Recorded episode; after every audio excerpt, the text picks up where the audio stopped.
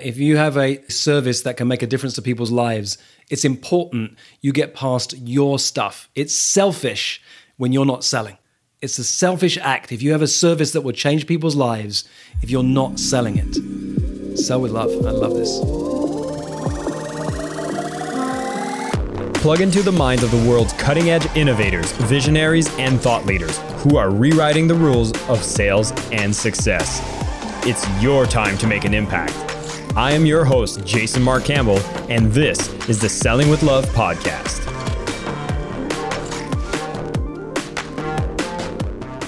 Hi there, listeners of the Selling with Love podcast. This is your host, Jason Mark Campbell. I'm running a little competition as we're trying to get more people to discover this podcast and the work that inspires those to sell with love more.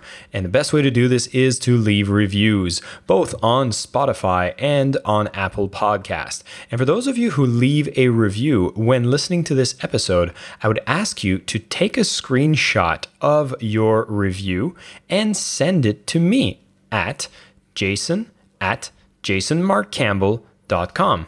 And in doing so, I'm going to give you a set of meditations that you can use to get into the state of selling with love. Whether it's connecting with your buyer, affirmations before making calls, or any kind of outreach, these will empower you to be feeling powerful and to be able to do it from a place of love.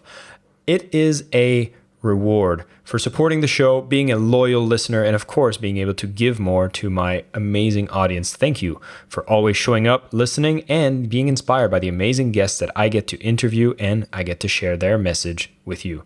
So, again, just leave a review. Take a screenshot of the review. This can be done on Spotify or on Apple Podcasts and email it directly to me, jason at jasonmarkcampbell.com. Thank you. And now, let's get started with our episode. Hey, everybody, this is Jason Mark Campbell. Welcome back to the Selling with Love podcast. Today, I want to bring an extraordinary individual. I've had a chance to hear him speak on stage, I've had a chance to interview him. He's coached me in some past sessions before. And this man, Rich Litvin, is one of the top coaches in the world. He works with the most extraordinary people, such as presidential candidates, Olympic athletes, Hollywood film directors. And I really want to bring him on to start dissecting the way that he's able to work with these high performing individuals offer them coaching, and build a business around this incredible art of what he does. And I know for a lot of listeners here, you might be in the space of consulting, coaching, self employed, working with individuals, and you're trying to understand how is it that you communicate the value you provide? How is it that you can find these amazing clients that you love working with? And this is really what I would love to be able to dissect with Rich Litvin, who is here today. He is the author of the highly acclaimed book, The Prosperous Coach, has sold over 70,000 copies and in the top 20 books on coaching in Amazon for over over seven years. He has a big picture to be able to mobilize 100 million to educate millions of children. His company has already helped build five schools in Africa, leads a community of 20,000 coaches and consultants already, and he's here to speak with all of us today. Rich, welcome to the call, and thank you so much for being here. Hey, man, it's always a pleasure to spend time with you, Jason. So I'm happy to be here. I wanted to open up with a question I usually hold for the end, but with you, I feel like it'll be powerful to start because I know the basis of your business was built on this premise. So you're on the Selling with Love podcast. And when you hear selling with love, what does that mean to you? Mm. So I like to play this way. Whenever I plan out an event, working with a client, I plan it all out. I plan the best way I'm going to end in a really powerful way. And then just as we're about to deliver the event, I say, okay, let's take whatever I was going to do that was going to be really powerful on the last day, let's do it on day one which will really blow their minds. And then neither they nor I know what's coming next. So it's a really powerful way to play. Selling with Love. There's a great book called The Go Giver by Bob Burg, which is about selling with love. It's about giving first. There's a wonderful book by Adam Grant. Adam Grant wrote a book called Give and Take. And in that book, he says there are three types of people there are givers, there are takers, and there are matchers. You know, if you give to me, I'll give back to you. Are you familiar with that book? Not that second one. Bob Burg has been on the show though, and I'm hoping to get your second one here. In that book, three types of people givers, matchers, and takers. Let me ask you a question, Jason. Who do you think are the most successful people in life? The givers, the matchers, or the takers? My bias or my instinct would say that we probably want to calculate around the matchers, but I think I'm starting to realize I'm knowing better, and I feel the givers are the ones that are getting the most success. Okay, and let me ask you the second question before I respond. Who do you think are the least successful in life or business? The givers, the matchers, or the takers? I would feel like the takers. But that's almost like assu- it's I'm assuming a new paradigm, but I don't know. Yeah, well, so the most successful people are the givers, and the least successful people are the givers. So, coming from love, selling with love by giving first, you know, I wrote a book called The Prosperous Coach, which is based around a single concept serve people so powerfully they never forget your conversation for the rest of their lives, whether or not they ever work with you. Come from service first. Well, plenty of people come from service first and they're broke. Plenty of people come from love first and they're broke. And so that's that distinction of, you know, the givers are very successful and givers are also the least successful. And I've spent the last 10 years trying to deconstruct what's the difference between givers who succeed and givers who struggle. Oh, that is fascinating. You definitely caught me there. And I see this all the time. It's almost like some are givers, but then things just naturally keep coming back and call it the law of attraction. That's often what is being attributed to it, saying that, hey, you just give and things seem to come in return. But I also see people that are givers as martyrs. They're like they're giving, but there's just like the the the the return valve just doesn't send anything back. And it's almost wondering like, is there something wrong with me? Are there certain people that are just blessed with luck? Have you found anything that's shown this pattern of differences? Well, one of the distinctions I see is what I call distinguishing between giving your all and giving it all. When you get on a call with me, I will give my all. I will serve you as powerfully as if you're a client paying me $100,000 a year or more, whether or not you're a paying client. I will bring my all to the conversation but I don't bring it all. If I bring it all, and I've done this in the past, I get wiped, I get exhausted. There is nothing left for me to give. So you have to keep some of yourself in reserve. You have to hold some of yourself back. You have to create boundaries for where you're willing to give and where you're not willing to give. And, you know, it's selling with love. The selling comes first. You've got to be willing to sell. We have such a fear around selling. Somebody wrote to me once and said, Rich, you know, I love your book. The Prosperous Coach is great, but some of your clients pay high fees. You know, Jesus Christ used to serve people for nothing. And I wrote back and said, Yeah, but I'm not Jesus Christ. And I'm not trying to be. I don't mean to be facetious, but I'm not trying to be. I want to be me. I'm building a business. I want to have a lifestyle where I can take care of my family and do the things that I love to do and serve people at the same time. So there are two ways to work with me. One is you can pay a lot of money, and the other is you don't pay anything. I wrote a book that you can buy for a few bucks online. I have written every single day for the last 10 years.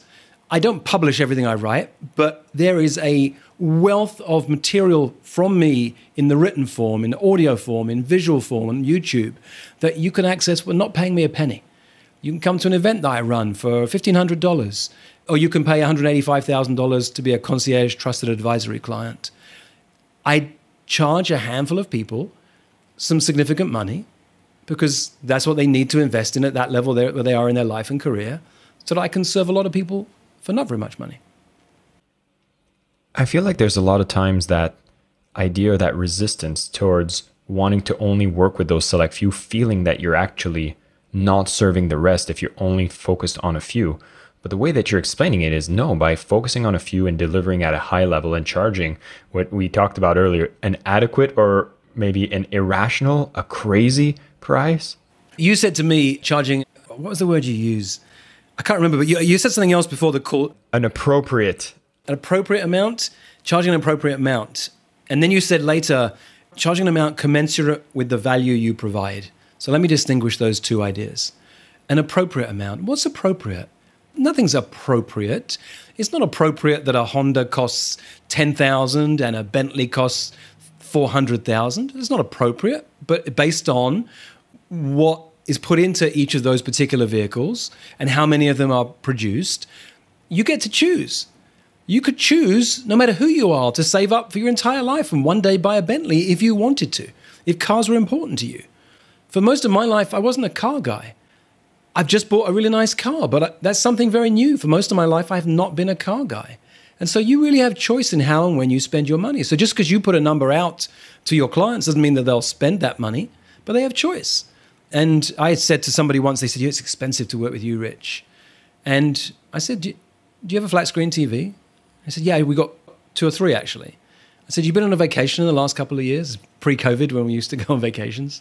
Yeah, we've been on vacation. Do you have a nice car? Yeah, I've got a nice car. So you choose where to spend your money.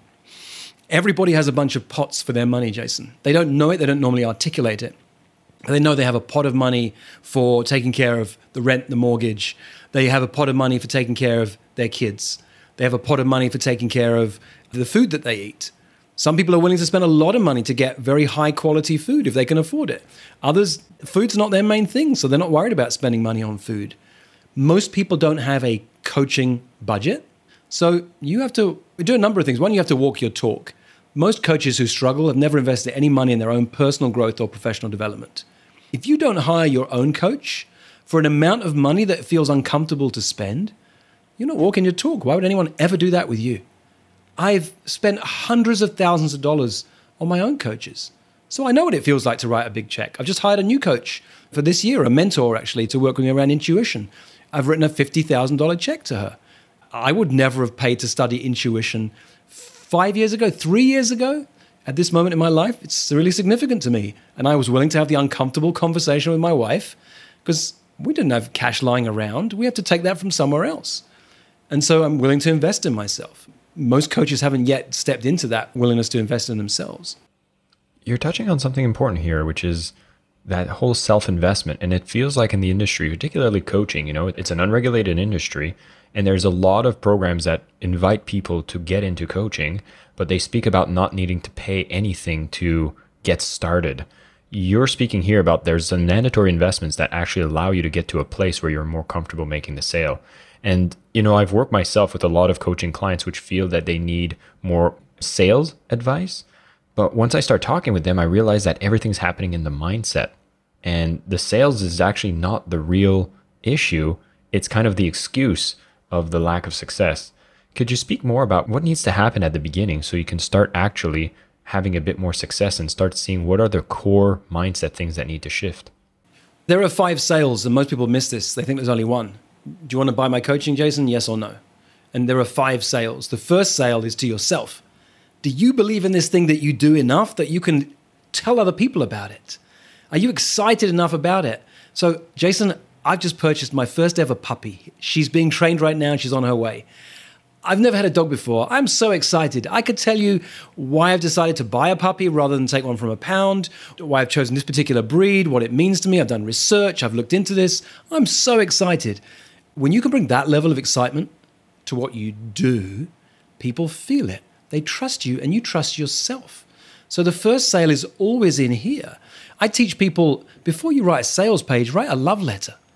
Write a love letter to this thing that you want to sell. You've got to fall in love with it. Selling with love, right? I just realized, yeah, it's exactly what I teach. Write a love letter to whatever you're selling. You've got to be in love with this so much that you could be, if you want to talk about puppies, I'll talk to you about puppies, Jason. If you don't want to talk about puppies, I'm okay. I'm excited. It doesn't matter if you're not. And people don't get like that when, like, I want to tell you about my coaching, Jason. And if you're not interested, I'm going to get upset and hurt. So I don't mind. If you're not interested in coaching with me, somebody else will be. It's that energy. Sale number one is to yourself. Sale number two is to a conversation. If you're selling coaching, it always starts in a conversation. Would you like to have a chat? Would you like to talk? How's life? What's going on? You've got to get someone into an interesting conversation with you. That's the second sale. Would you like to have a conversation with me? Can I help you with that? It's not often much more complex than that. You want some help with that? Yeah, this is what I do. I'm a coach, I'm a consultant. I work with people on whatever, relationships, on business, on sales. Sale number three is what we think of as the sale, which is the proposal, I call it. Jason, this is what it would cost to work with me. These are the logistics. Here's how it would work. I made a video years ago. It's one of my most watched videos called The Art of the Proposal. People can just Google Rich Litvin and The Art of the Proposal. I've never gone back and redone it. I captured really exactly what you need to do to make a proposal. And most people are terrified, Jason. Someone will say, This is great. I loved working with you. What does it look like? What do we do next? You know what? I'll send you an email. And then, A, they get afraid. They don't send the email for days or even weeks later. You've been there? Yep. or B, they send a really complex email, but they didn't check in because most of the time when someone says, hey, send me a proposal, what that means is, I'm not really into this. I'm not sure if this is for me. I didn't actually like what you did. You missed something really significant here and you can't even see it, but I'm too kind and too sweet to tell you that, or I just feel uncomfortable to say no thanks. So send me a proposal. Sometimes people will even say, Oh, this is amazing. I'm in. Love it. This is great. You send them a proposal and you never hear from them again. They didn't really mean they were in. We just don't know how to say no thank you in this culture. So, yeah, I'm in. It's much easier than I'll, later on I can ghost you. And most coaches and consultants have been there.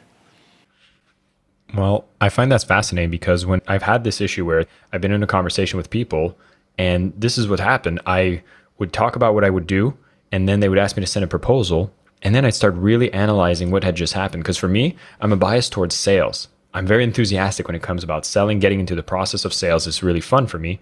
And I've gotten into conversations where after I've kind of taken a step back and I'm about to send the proposal, I realize, oh, I don't know if this person I can actually help. I think that in the moment of the excitement, they were all in, but now I'm looking at their situation and I don't know if I'm a right fit for them. So let me tell you a couple of tools that will help you with that. And then I want to go to sale number four and sale number five because we only got through three out of the five sales. The first one, someone says, Look, Jason, this was amazing. I'm in. Slow them down. Hang on a second.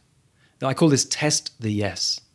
Most people want to test the no. It's like, oh, no, it's not right for me. And then you bring in all the sales training, sales 101 to handle objections. No, no, do the opposite. If they say, oh my God, this was amazing, I'm in. Whoa, whoa, whoa, hang on a second. Are you sure we're not rushing too fast?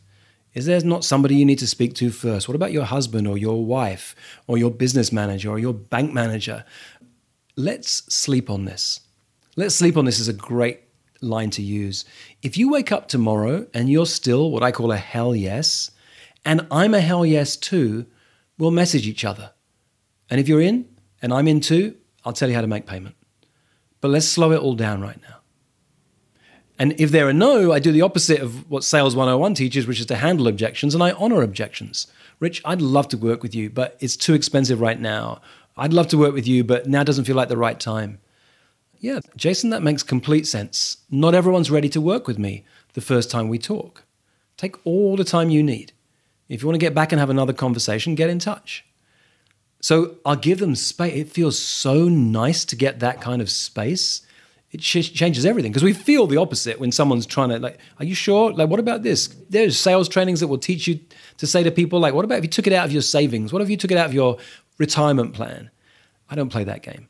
I want to honor where you are in your process. I love that and there's almost a part of me that acknowledges kind of the psychological aspect of saying that especially when they say say hold on and then it actually gives you not only a yes, but someone that really appreciates and has a great trust with you. And especially if you're going to be building this relationship as a coaching client, having that trust is so powerful. And I think when you actually put the brakes on and actually make them think about it, they know that you have their back. And I think that's a great foundation for any client relationship. People will really trust you. Even if they never work with you, they trust you. So they're in a conversation with their sister in law three months later, and she's having some struggles in business they go, you know what? You need to speak to Jason. I couldn't afford him or he wasn't the right coach for me because they trust you, they don't forget you. So I'm playing the long term game. I'm in it for the long haul. I'm not trying to get a client in this moment. I call it creating clients, it's not getting clients. I love that. I knew you were cut from the same cloth. That's why I'm excited having you on the show. Selling with love is built into everything you teach as well. And we've only covered three of the five sales. So let's move through it. Yeah, so sell number one to yourself. Am I in love with this thing that I'm selling so much that I can rave about it, light up about it? Sales number two, would you like to have a conversation? Like draw them into a conversation. That's a sale. We forget this.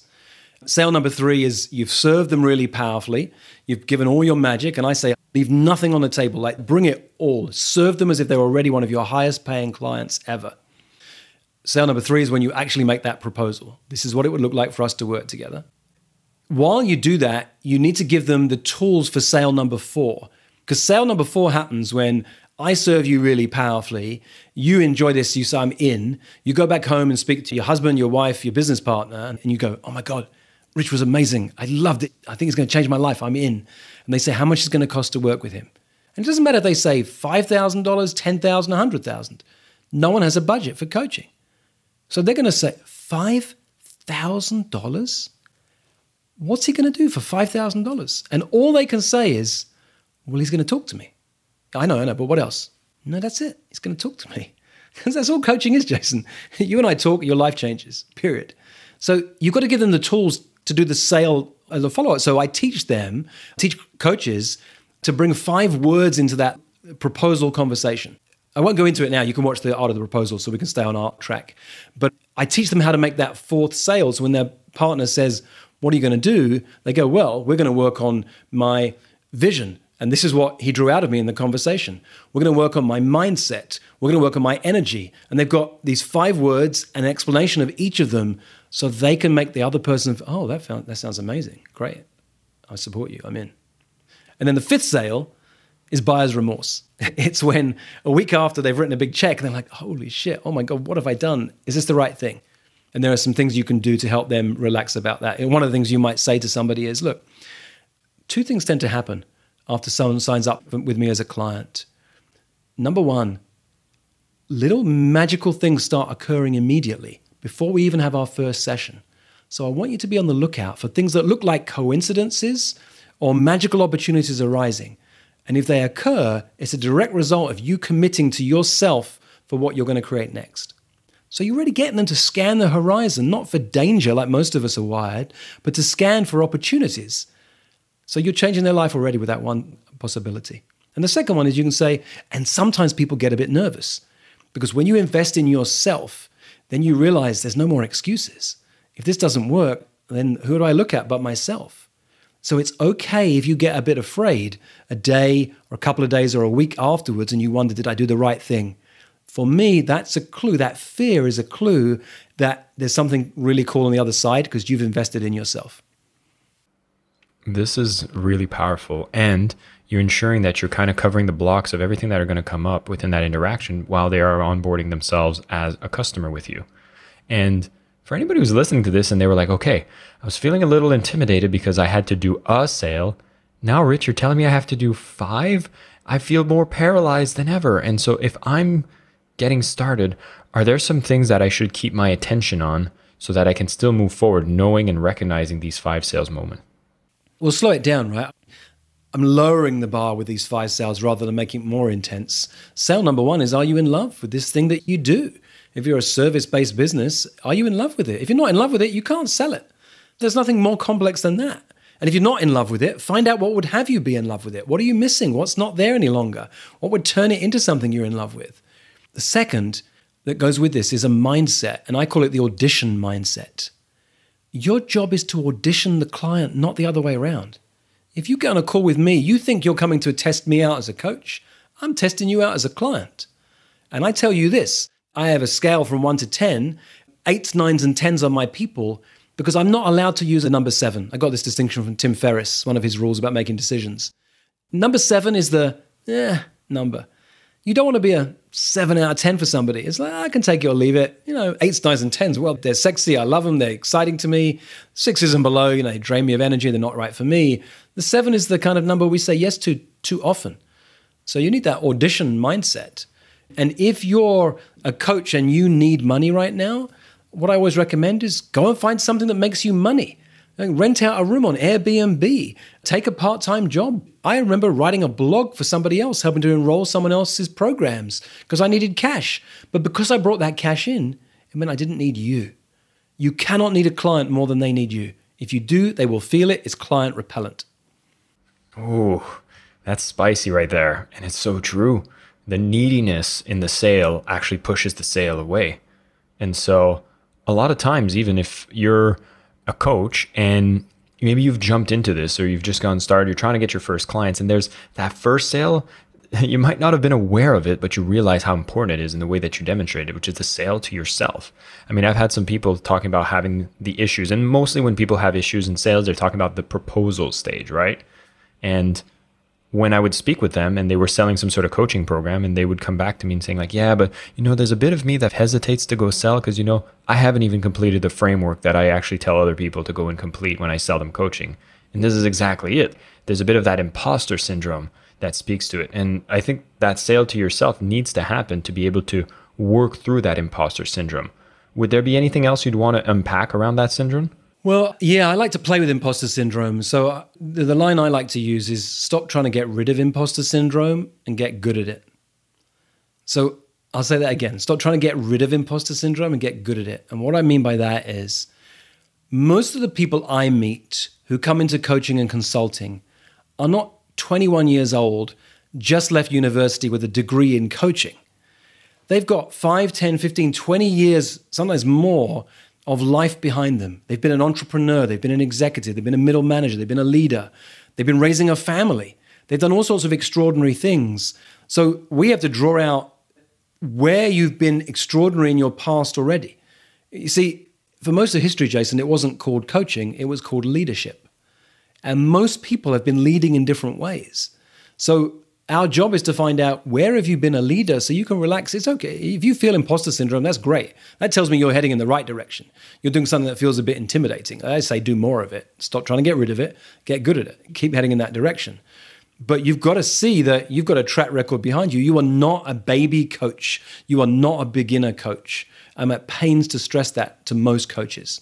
And once in a while, I'll meet someone who has done a degree in coaching straight out of university and they're 21 years old. They're not my people. I don't know how to help those people to succeed. I tend to work with people who have done all sorts of other things first and then stepped into this as a later career. And they're, you know, just own who you are. You've, you've got to believe in this thing called coaching and you've got to realize, yeah, you've got a track record of doing cool stuff in your past. I think the translatability of all the things we've done in the past into coaching is often underestimated.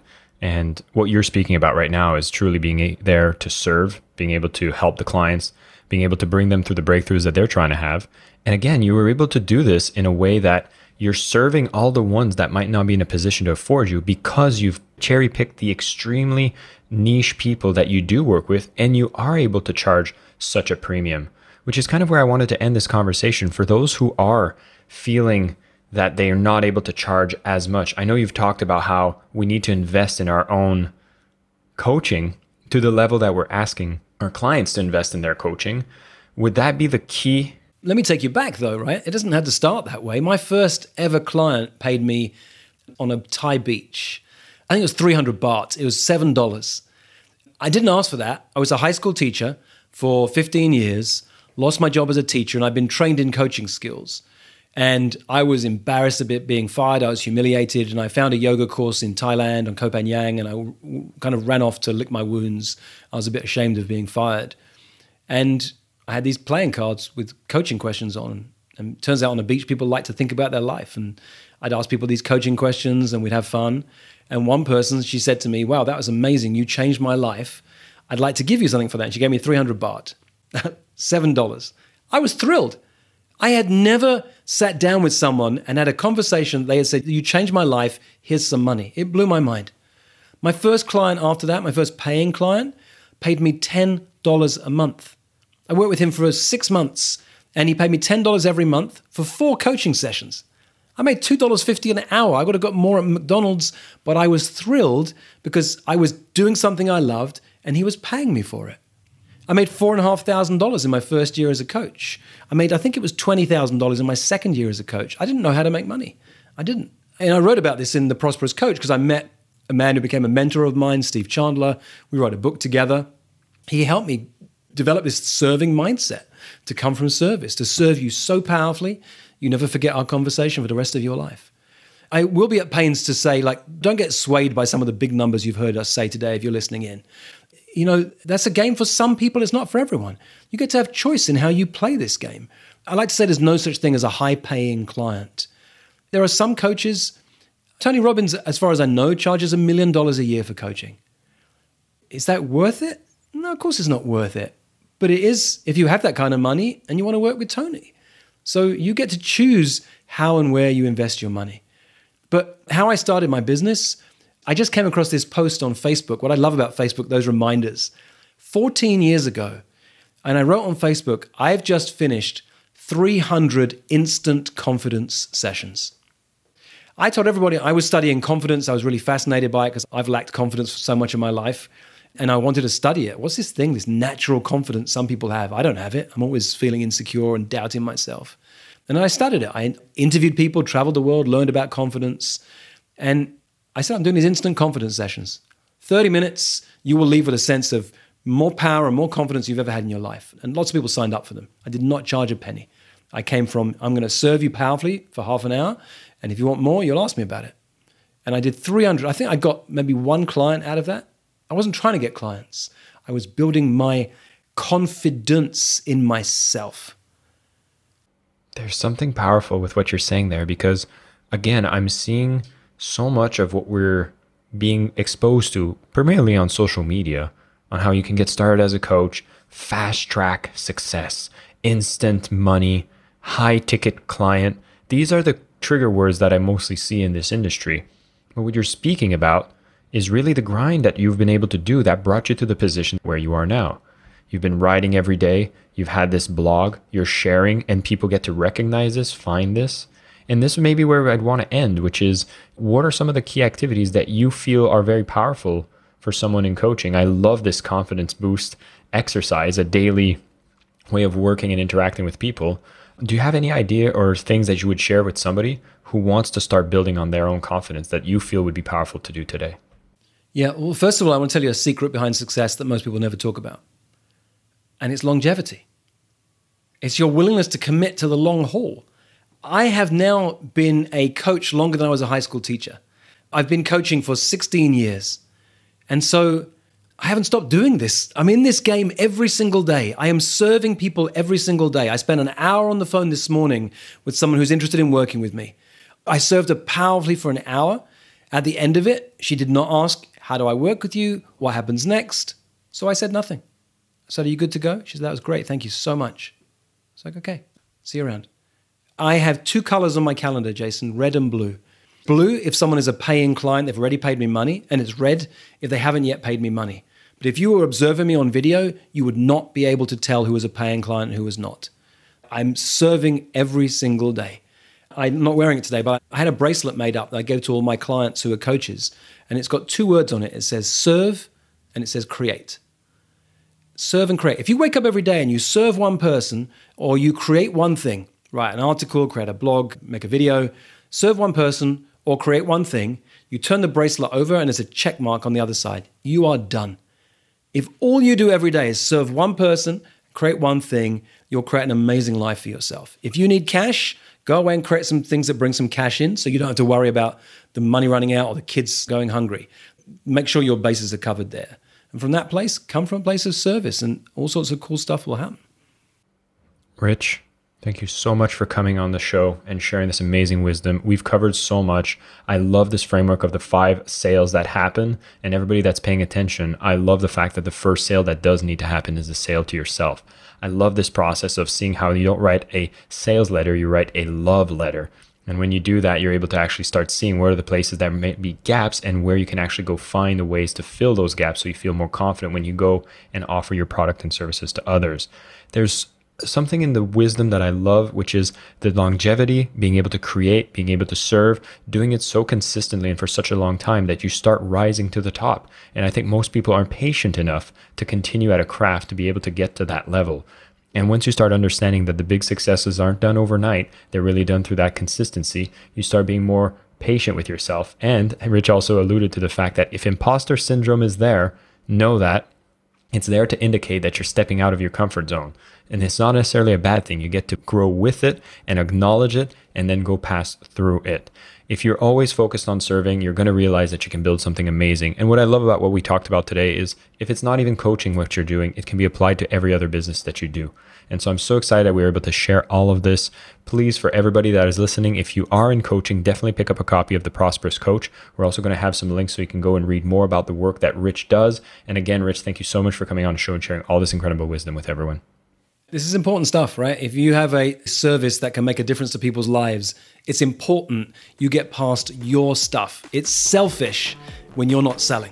It's a selfish act if you have a service that will change people's lives if you're not selling it. Sell with love. I love this.